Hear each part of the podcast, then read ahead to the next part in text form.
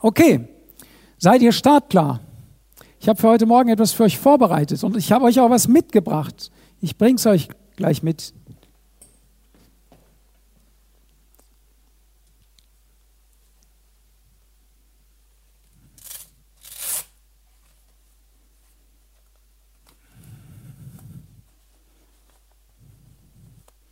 Ich bin noch da, gell? Nicht, dass ihr denkt, ich bin jetzt verschwunden und lasse jetzt die Predigt jemand anders halten. Aber das gibt ja keine Überraschung, wenn ich schon mit meiner Überraschung auf die Bühne komme.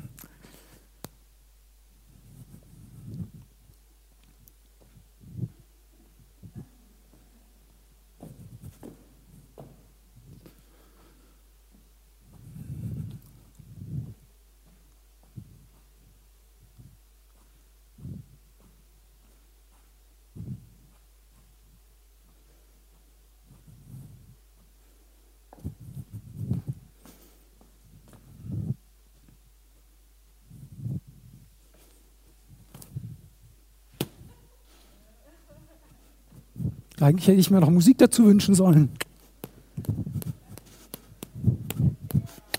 Ja, jetzt, ihr könnt mal ruhig mal ein bisschen. Ja? Aha. Das ist meine Predigt. Die könnt ihr euch merken, oder?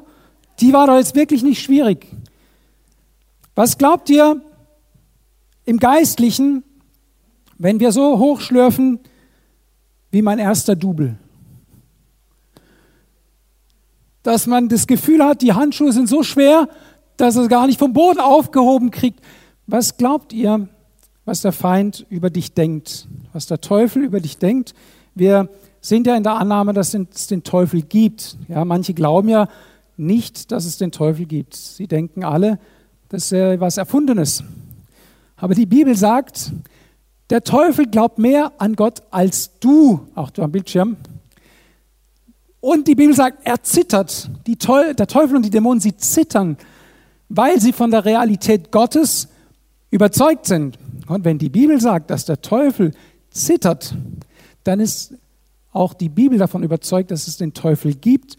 Und so mancher erlebt ja auch, dass der Teufel real ist. All das, was uns im Alltag begegnet, was uns Schwierigkeiten macht, hängt genau damit zusammen, dass nicht nur Gott sich um uns kümmert, sondern auch noch jemand anders. Die Bibel nennt ihn den Widersacher, der es auf unsere Seele abgesehen hat, auf deine Seele.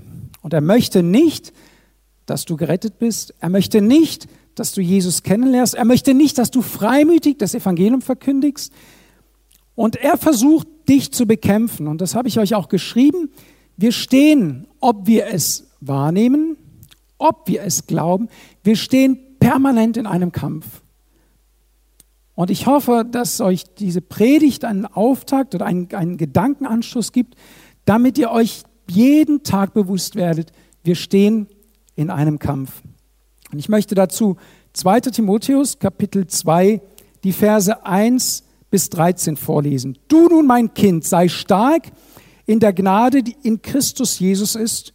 Und was du von mir in Gegenwart vieler Zeugen gehört hast, das vertraue treuen Menschen an, die tüchtig sein werden, auch andere zu lehren. Nimm teil an den Leiden als ein guter Streiter Christi Jesu. Niemand, der Kriegsdienste leistet, verwickelt sich in die Beschäftigungen des Lebens, damit er dem gefalle, der ihn angeworben hat. Wenn aber auch jemand am Wettkampf teilnimmt, so erhält er nicht den Siegeskranz, er habe denn rechtmäßig gekämpft. Der Ackerbauer, der sich müht, soll als erster den, an den Früchten Anteil haben. Bedenke, was ich sage, denn der Herr wird dir Verständnis geben in allen Dingen.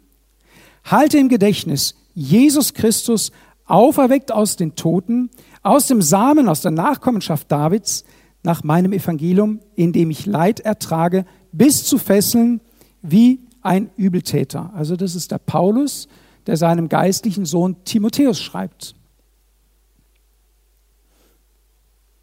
Aber das Wort Gottes ist nicht gebunden.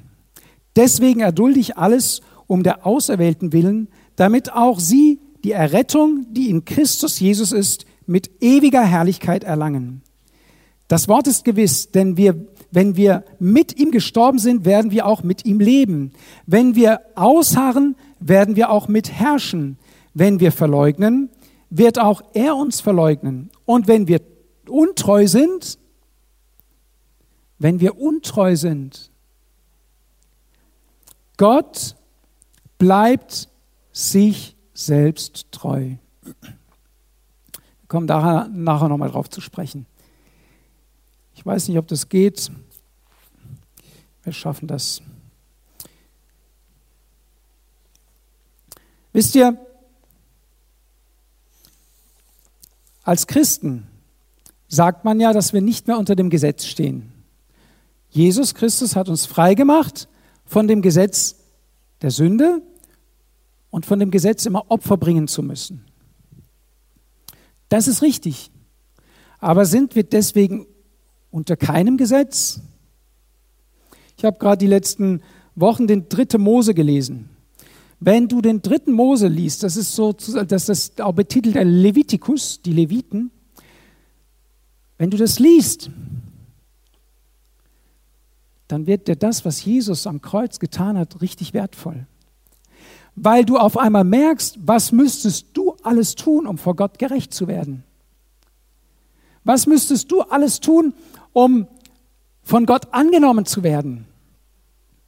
Jesus hat es für dich getan. Er hat dieses Gesetz für dich erfüllt. Aber sind wir deswegen nicht unter Gesetz? Gibt es deswegen kein Gesetz für uns? Natürlich gibt es Gesetzmäßigkeiten unter denen wir bis heute leben müssen und werden, bis, bis wir sterben, bis Gott uns wiederholt. Ihr seid dank der Gesetzmäßigkeit der Schwerkraft heute Morgen hierher gekommen. Und ihr sitzt auf euren Stühlen.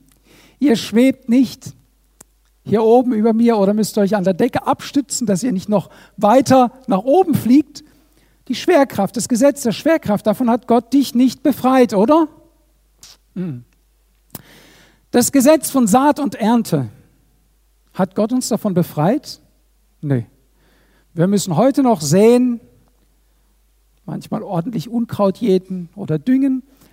Wir sind davon nicht frei. Es gibt also offenbar Gesetzmäßigkeiten, die geblieben sind und die auch bleiben werden, von denen wir nicht befreit sind.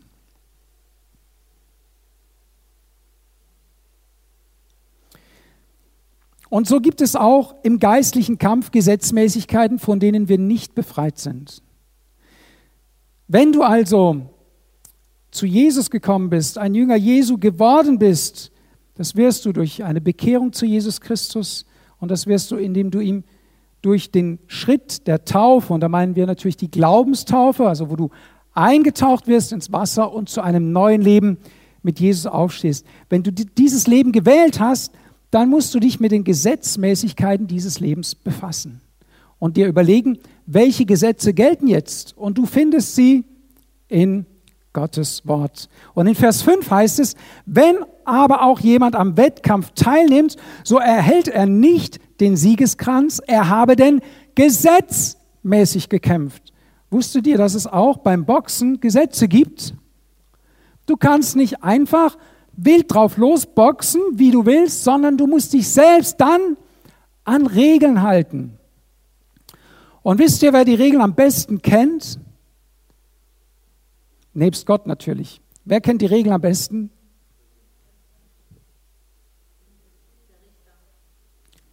Das ist ja Gott. Unser Gegner kennt die Regeln am besten. Der Teufel kennt die Regeln, nach denen du zu kämpfen hast. Und wenn du mit einer Regel zu ihm kommst, die nicht im Buch steht, dann sagt er, Edgy Badge, damit kannst du mich nicht ausnocken. Jesus schickt seine Jünger weg, oder sie kommen, also vielmehr kommen seine Jünger deprimiert, sie kommen echt deprimiert und sagen, Jesus, wir haben mit einem gebetet, aber den Dämonen konnten wir nicht austreiben. Das ging einfach nicht. Sag uns, was haben wir falsch gemacht? Sagt Jesus, ich kenne die Regel. In diesem Fall hilft nur eins, Fasten und Gebet. Anders geht es nicht. Und ich glaube, Jesus meinte damit nicht, ich werde jetzt fasten und dann werde ich beten und dann wird der Dämon ausgetrieben, sondern Jesus hat ihn ja dann ausgetrieben. Das bedeutet, dass das Leben eines Christen geprägt sein muss von Gebet und Fasten. Aber wir haben es auch heute Morgen schon gehört durch Oliver, nicht durch unsere Leistung. Die Pharisäer und Schriftgelehrten, die haben ja so vor sich hin posaunt und erklärt, wir sind toll, wir fasten, wir sind halt hier die Kings und äh, schaut mal, wie toll religiös. Hatten sie Vollmacht? Sie hatten null Vollmacht, obwohl sie sich wahnsinnig religiös angestrengt haben. Weißt du, das ist schon schlimm. Ich gucke ja gerne Boxkampf, deswegen habe ich mich auf heute Morgen gefreut. Ich gucke so wahnsinnig gern. Und wenn ich dann sehe, dass einer sich verausgabt und sein Letztes gibt und trotzdem, es langt nicht, dann tut er mir leid, ja. Ist halt so, gehört zum Sport dazu. Aber wir sollen ja nicht unsere Kraft vergeuden und es kommt nichts dabei raus, wie bei den Boxautos. Man boxt sich die ganze Zeit, aber jeder boxt jeden. Aber es bringt ja, wisst ihr, wem das was bringt? Hat, der den Boxstand hat, der, wo Boxautos die Stände aufbaut, dem bringt das was, weil der verkauft Chips. Aber äh, schlussendlich, versteht ihr? Also ich will jetzt nicht alles schlecht reden, aber versteht ihr dieses Bild? Und so ist auch unser Christsein. Unser Leben soll ja am Ende werden wir ja bei Gott sein und dann werden wir zurückschauen auf unser Leben. Er wird es mit uns machen und schauen, wie waren so die Boxrunden? Wie waren so die Etappen in deinem Leben? Hat sich da was entwickelt? Oder bist du bei Runde 1 stehen geblieben? Bist du im Babystadion stehen geblieben? Oder hast du dich entwickelt als Jugendlicher oder als Erwachsener? Wenn aber auch jemand am Wettkampf teilnimmt, so erhält er den Siegeskranz nur dann, wenn er gesetzmäßig kämpft. Wir müssen uns an die Regeln halten, deswegen müssen wir auch die Regeln kennen.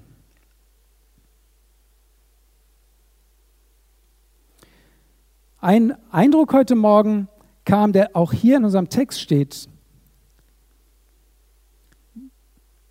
Was der Mensch sät, wird er ernten. Das ist das Prinzip mit dem Bauer, der zuerst an den Früchten teilhaben muss. Aber da steht auch, wenn wir ihn verleugnen, wird auch er uns verleugnen.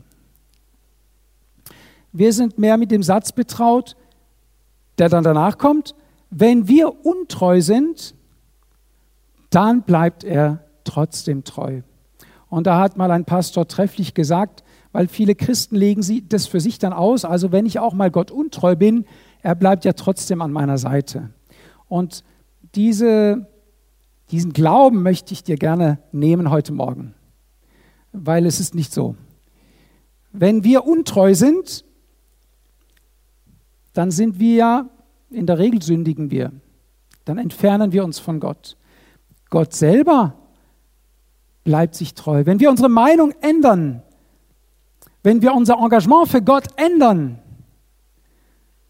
dann schmerzt es Gott. Es schmerzt Gott, dass wir uns von seiner Gegenwart entfernen. Aber wenn wir sündigen, geht doch Gott nicht mit. Gott ist heilig. Zwischen Sünde und Gott ist so ein Riesenabstand, den können wir uns gar nicht vorstellen. Das heißt, wenn hier steht, wenn wir untreu sind, ist es die eine Sache die nicht gut ist, die uns von Gott entfernt. Gott bleibt treu. Bedeutet, wenn wir wieder an den Punkt zurückkehren, an dem wir begonnen haben, von Gott untreu zu werden, wird Gott da sein, wenn wir ernsthaft Buße tun und uns wieder aufnehmen.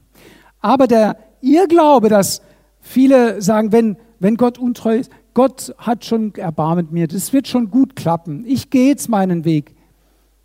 Ein Pastor hat mal gesagt, wie wäre das, wenn wir das auf eine Ehe übertragen würden? Wenn der eine Partner sagt, ich werde jetzt untreu, aber das macht ja nichts, weil mein Partner bleibt mir treu. Da würde doch jeder sagen, geht's noch? Aber bei Gott sagen wir, ja, ich bin schon untreu und Gott wird da schon irgendwie mit klarkommen. Nein, wir stehen in einem Kampf und der Teufel will natürlich, dass wir untreu werden, weil er dann weiß, dass wir darin uns von Gott entfernen. Und deswegen müssen wir wachsam sein, ein offenes Auge haben und den Kampf im Auge behalten. Habt ihr schon mal die Boxer gesehen? Wisst ihr, ich habe mir noch mehr Utensilien mitgebracht. Wenn du in den Boxring deinen Schaukelstuhl oder deinen Campingstuhl mitbringst und dich einfach mal so dahinsetzt und wartest, mal sehen, ob der Gegner kommt. Und wenn er kommt, ha, dann springe ich auf. Und dann, bevor du, bevor du so gemacht hast, bist du, liegst du flach am Boden. Du hast ja gar keine Chance. Bis du aufstehst, hast du schon eine übergezogen gekriegt. Aber wisst ihr, dass viele Christen so sind? Ich bin ja begeistert von der Fasten- und Gebetswoche, die wir gehabt haben. Aber ich bin nur bedingt begeistert und ich glaube, es wäre auch nicht gut, wenn ich glücklich und zufrieden wäre, voll glücklich und zufrieden. Weil diese, das ist ja nicht nur in diesem Jahr so, diese Fasten- und Gebetswoche, die hat ja, das ist ja auch immer ein Signal oder ein Gradmesser. Wo steht die Gemeinde geistlich? Wo stehen wir geistlich? Was ist ein Gläubiger bereit, ein Christ bereit, von seiner Freizeit, von seiner Müdigkeit, von seiner Anstrengung, was ist er bereit zu tun, damit sein geistliches Leben Dynamik bekommt? Und natürlich schaue ich auf, als Pastor nicht nur auf die, die da sind, sondern ich schaue besonders auch auf die, die nicht da sind. Ist ja logisch, ne? Der Vater hat jeden Tag nach dem verlorenen Sohn Ausschau gehalten und geguckt, hoffentlich kommt der. Und in so einer Woche guckt der Pastor immer und sagt, hoffentlich sehe ich den mal diese Woche, hoffentlich sehe ich mal die diese Woche. Und ich sehe sie nicht. Und ich sage, und ich mache mir dann Sorgen um den geistlichen Zustand. Und heute Morgen will ich euch keine Predigt halten, die euch gefällt. Ich will euch eine Predigt halten. Ich habe sie betitelt mit dem Titel Gib niemals auf. Gib niemals auf, steh auf und fang an, geistlich dich zu entwickeln. Fang an, geistlich zu kämpfen und lass dich nicht ermüden. Lass es dich etwas kosten. Lass es dich etwas kosten, Jesus nachzufolgen. Streng dich an. Es kostet Kraft. Es, es wird keinem geschenkt oder in die Wiege gelegt. Es kostet uns Anstrengungen. Aber es lohnt sich. Es lohnt sich. Die Bibel sagt, um zur Gesetzmäßigkeit zurückzukommen, in Epheser 6, Vers 12, denn unser Kampf ist nicht gegen Fleisch und Blut, sondern gegen die Gewalten, gegen die Mächte, gegen die Weltbeherrscher dieser Finsternis, gegen die Geister der Bosheit. Können wir gerade mal die nächste, nächste, nächste Folie kriegen, bitte?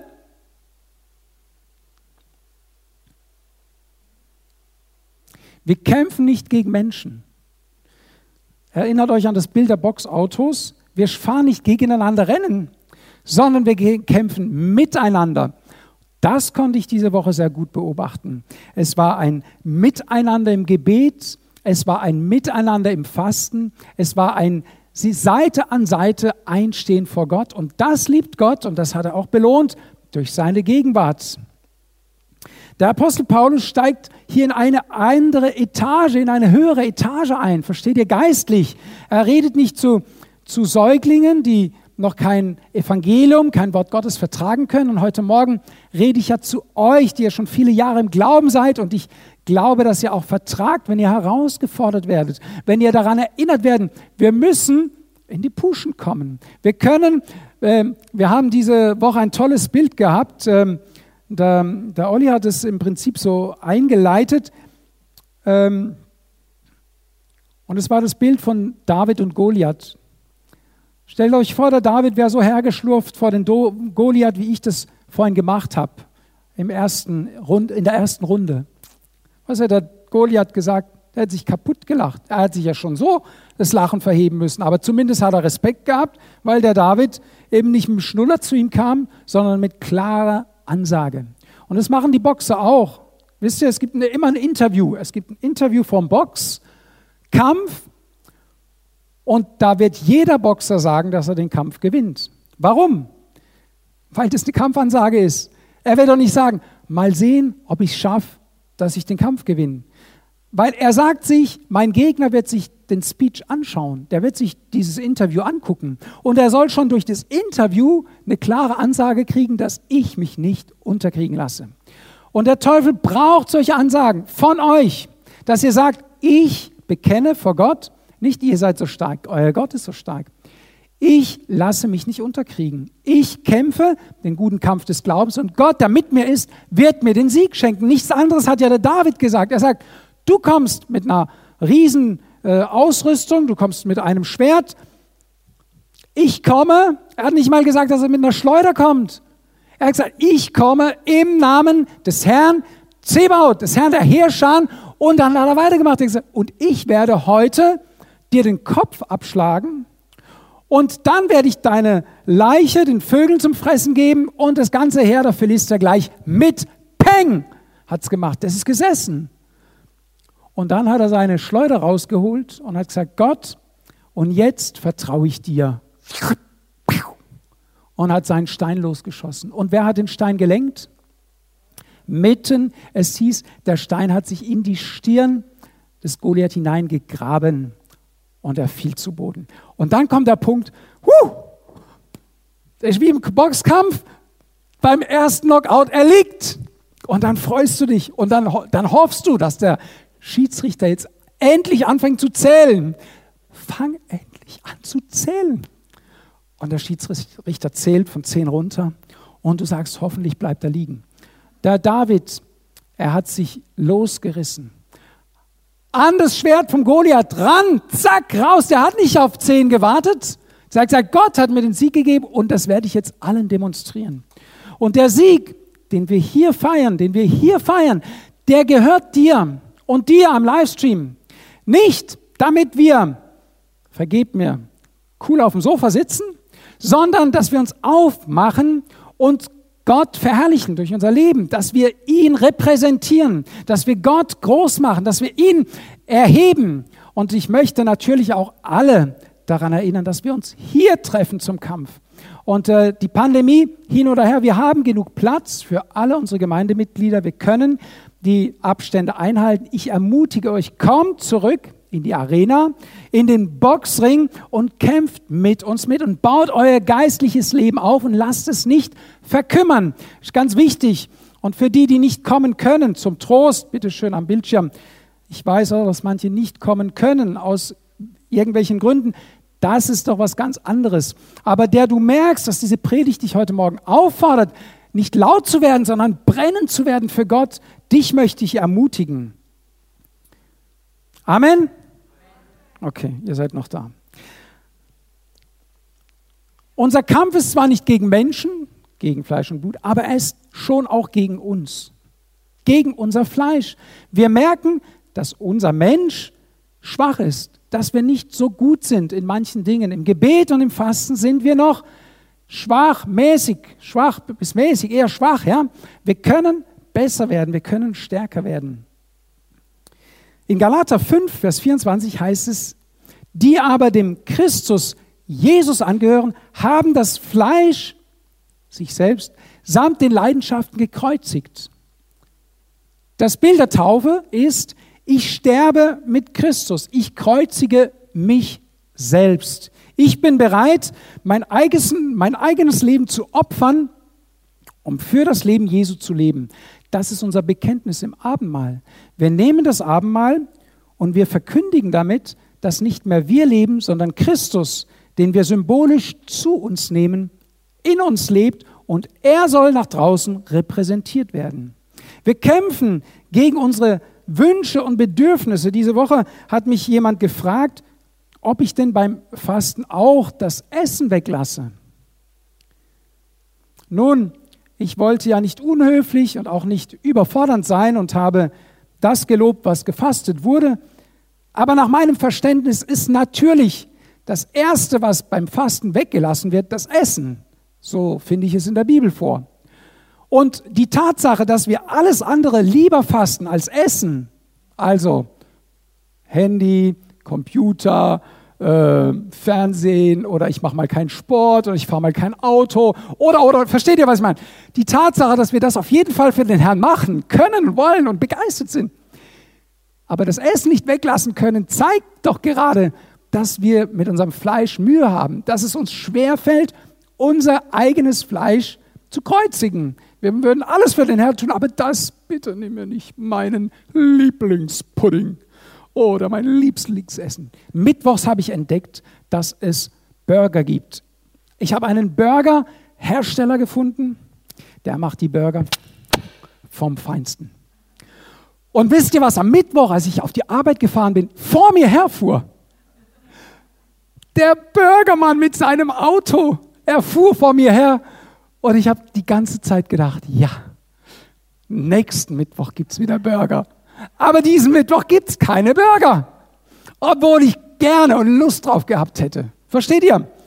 Das bedeutet es, sein Fleisch zu kreuzigen. Und der Teufel weiß genau, wie er dir das... Mmh, ihr wisst ja, dass ich in der Küche schaffe.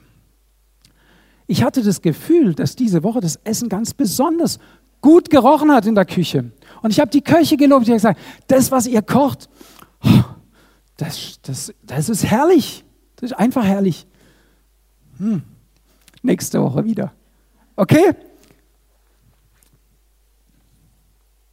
Wir haben gelesen, wenn aber auch jemand am Wettkampf teilnimmt, so erhält er nicht den Siegeskranz, er habe den gesetzmäßig gekämpft. gekämpft. Stell du dir jetzt mal selbst die Frage. Ich möchte, dass du mit klarem Kopf heute aus dem Gottesdienst gehst. Ja? Bin ich Zuschauer? Bin ich in der Arena und feuere die Leute an, die rennen? Oder stehe ich selber im Ring? Zu welcher Personengruppe gehörst du? Bist du aktiver Sportler? Oder ihr kennt ja dieses typische Klischee, Fernseher an, Fußball, Schatz, ein Bier noch bitte. Ja, zu welcher Kategorie gehörst du? Als Christ, als Nachfolger Jesu gibt es nur eine Kategorie, zu der wir gehören können. Und das ist auf dem Spielfeld, das ist in der Arena, im Boxring. Es gibt keine Grauzonen. Es ist ein permanentes Kämpfen, ob du dir dessen bewusst bist oder nicht. Und deswegen ist es gut, wenn du den Tag mit Gebet und Wort Gottes beginnst, damit du eine gute Vorlage hast, damit der Feind schon mal sieht, oh, der hat sich heute Morgen schon mit Gott unterhalten. Der geht heute Morgen nicht ohne seinen Gott aus dem Haus. Das ist nämlich so, wie wenn du ohne Boxhandschuhe in den Ring gehst. Der eine Handschuh, merkt euch das beim nächsten Boxkampf, ist das Gebet und der andere das Wort Gottes. Ja? Okay? Und so geht ihr in euren Alltag rein und so braucht ihr auch nichts zu fürchten. Es gibt da ganz viele, die uns anfeuern. Kennt ihr das? Ah, ich finde es voll gut, dass ihr an Gott glaubt. Man muss ja auch etwas haben, an das man sich hängt. Gell? Man muss ja auch irgendwo so die Möglichkeit haben, und wie schlimm ist doch die Welt und so. Aber wenn du den Friede gefunden hast, dann ist das ja super. Ja? Und äh, die feuern dich an und sagen, super, super, ich finde das, was ihr im Gospel ausmacht, finde ich super die werden ihren Siegeskranz kriegen. Und wenn du da bist und sagst, ich finde es alles toll, was wir machen und ich genieße es so, meine Gemeinde und mein Gottesdienst schon, dann kann ich in die Woche und, und mehr brauche ich nicht. Mehr brauche ich nicht. Dann sagt der Teufel, super, mehr braucht er nicht. Der wird wieder eine ganze Woche nichts von Gott erzählen und wird nur, nur nächsten Sonntag wieder kommen und auftanken. Und dann habe ich wieder eine Woche einen Jünger Jesu, der die Klappe hält. Wie super, ich brauche gar keine, ich werde mich um die kümmern, die sagen, wie die Waltraud, Herr, ich will freimütig dein Evangelium verkündigen. Da werden Steine in den Weg gelegt. Da wird es Schwierigkeiten geben, da greife ich die Familie an, da greife ich die Kinder an, weil das gefällt mir nicht. Junge, wenn du nie eine auf den Zehner kriegst, dann bist du nicht im Ring.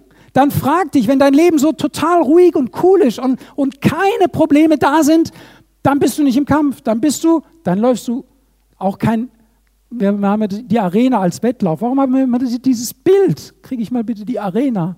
Dankeschön. Sonst komme ich nach hinten. Wenn, wenn du läufst, dann willst du ein Ziel erreichen. Dann willst du ja vorwärts kommen. Wir laufen, wir laufen, wir laufen auf ein Ziel zu. Und das sollte uns bewusst sein, dass wir in permanenter Spannung stehen in einem Kampf. Wachet und betet, heißt es in Matthäus 26, Vers 41. Wachet und betet, damit ihr nicht in Versuchung kommt. Warum? Weil der Teufel, er lauft umher. Jetzt nehmen wir einfach mal das hier mit, das seid ihr symbolisch, ja? Und er läuft umher wie ein brüllender Löwe und er sucht, wen er verschlingen kann. Und wenn du natürlich keinen Plan hast, was du die Woche machen wirst oder wo du für Gott aktiv sein wirst, dann lässt er dich in Ruhe. Wenn du dir aber sagst, ich werde ihm die Stirn bieten, dann kommt da dieser Rauch von hinten, dieses Schwarze, dieses Dunkle, das dich einschüchtern will. Aber du warst ja gerade bei Gott und er hat dich aufgebaut für den Tag und du sagst, du kannst brüllen, wie du willst. Einmal hat jemand gesagt, der, der Teufel brüllt wie ein Löwe, aber ihm sind die Zähne ausgerissen. Und in der Tat, er hat über dich, der du ein Kind Gottes bist, keine Macht. Sag das mal deinem Nachbarn, der Teufel hat über dich keine Macht.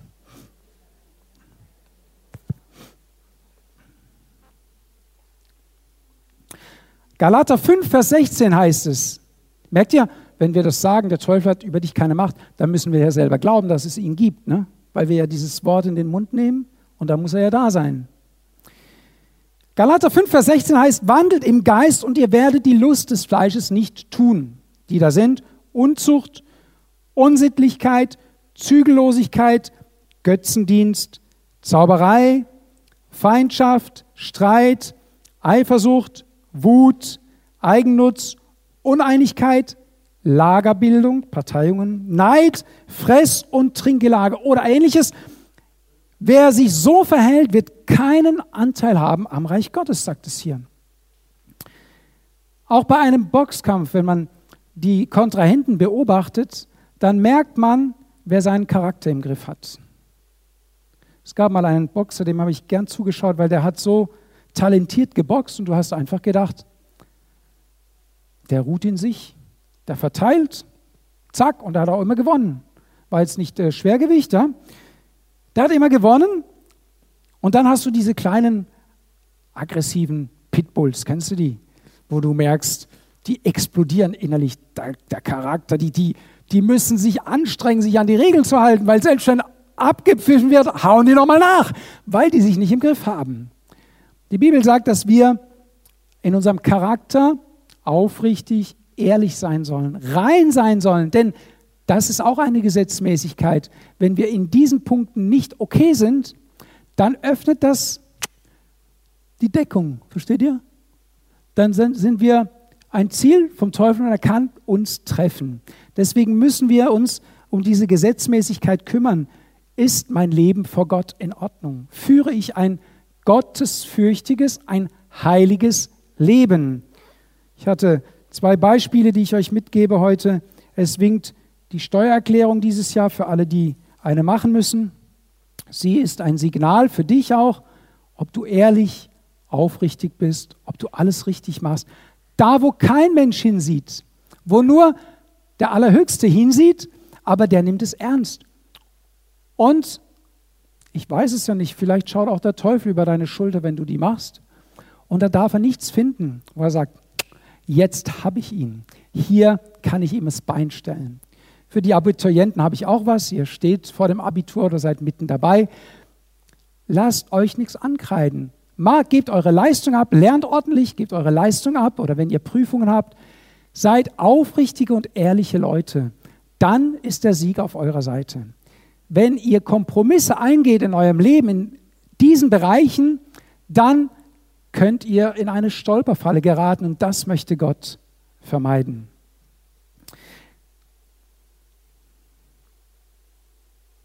Also, denk daran, du bist im Kampf, Denk daran, dass du Widerstand leisten musst. Der Oliver hat diese Woche an die Waffenrüstung Gottes erinnert in Epheser Kapitel 6 und er sagte, wenn Gott uns eine Waffenrüstung anbietet, dann doch nur, weil es einen Kampf gibt. Warum wird so viel Wert im geistlichen Leben auf die Waffenrüstung Gottes gelegt?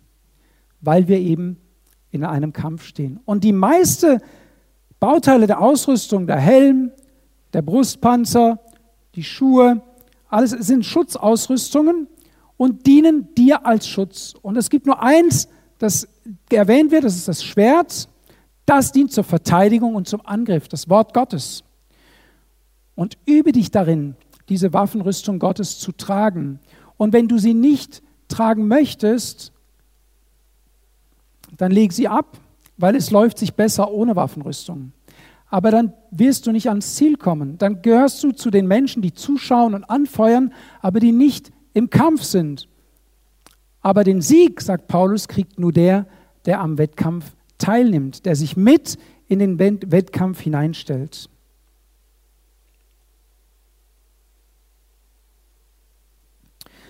Und zum Schluss kommen wir wieder zu unserem Text. Es steht in Vers 4, niemand, der Kriegsdienste leistet, verwickelt sich in die Beschäftigungen des Lebens, damit er dem gefalle, der ihn angeworben hat. Wer hat uns angeworben?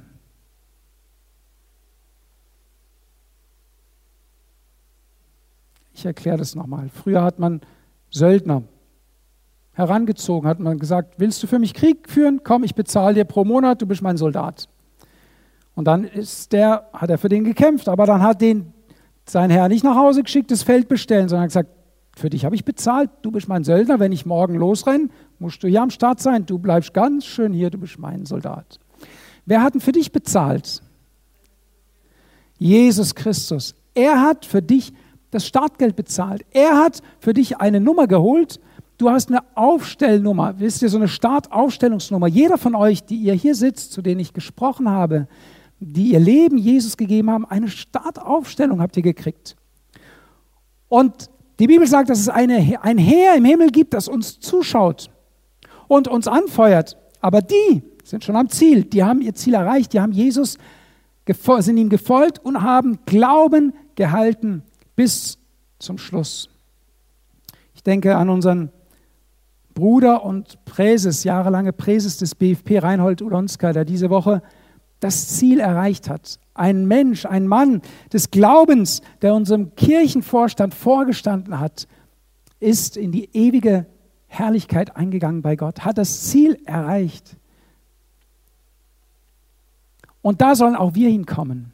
Und dazu möchte ich euch ermutigen, gib niemals auf. Leg immer noch eine Schippe drauf. Lass dir von Gott Dinge geben. Ich muss sagen, dass ich jetzt nicht der Held bin, was das Fasten angeht. Aber ich habe diese Woche das Gefühl gehabt, dass es gut ging und dass Gott mir einfach die Kraft dazu gegeben hat. Ja? Und es zeigt ja auch, dass wenn wir willig sind, wenn wir von Herzen das tun wollen, dass Gott ja unserer Schwachheit auch zur Hilfe kommt. Wir müssen es nicht alleine schaffen, aber wir können es, weil er uns zur Seite steht. Wir werden an den Tisch des Herrn gehen und ich lade euch ein, aufzustehen und ich würde mich freuen, wenn die Lobpreisband uns musikalisch begleitet.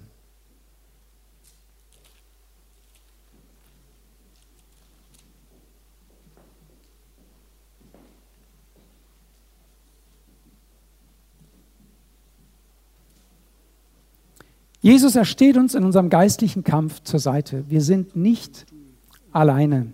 Und deine Geschwister stehen dir zur Seite. Das haben wir diese Woche ganz besonders erlebt und auch schätzen gelernt.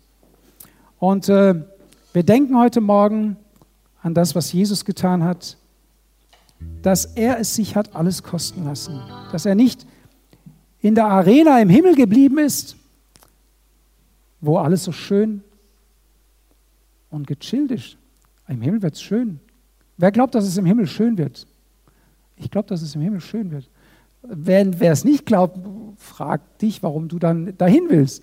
Im Himmel wird es schön, da dürfen wir uns drauf freuen, wir sollen begeistert sein. Wir wissen nicht genau alles, aber einiges kann man ja lesen.